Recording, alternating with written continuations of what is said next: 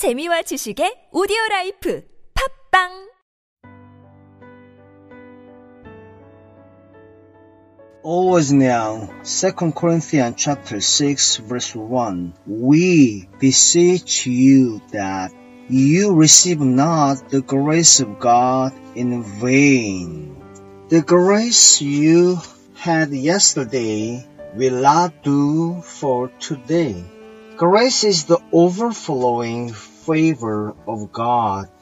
You can always reckon it is there to draw upon in much patience, in afflictions, in necessities, in distresses. That is where the test for patience comes. Are you feeling the grace of God there? Are you saying, Oh well, I won't count this time? It is not a question of praying and asking God to help you.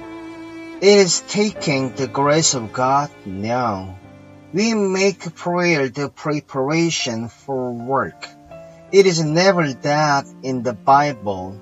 Prayer is the exercise of drawing on the grace of God. Don't say, I will endure this until I can get away and pray. Pray now.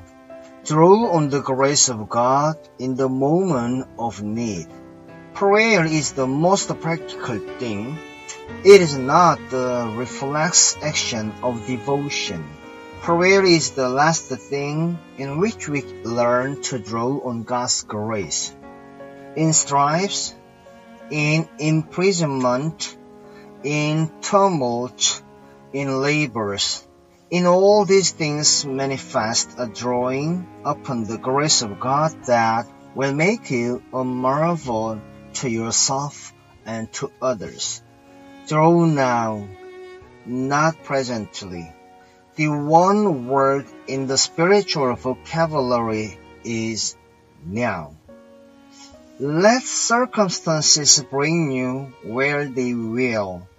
Keep drawing on the grace of God in every conceivable condition you may be in. One of the greatest proofs that you are drawing on the grace of God is that you can be humiliated without manifesting the slightest trace of anything but His grace. Having nothing, never reserve anything. Pour out the best you have, and always be poor.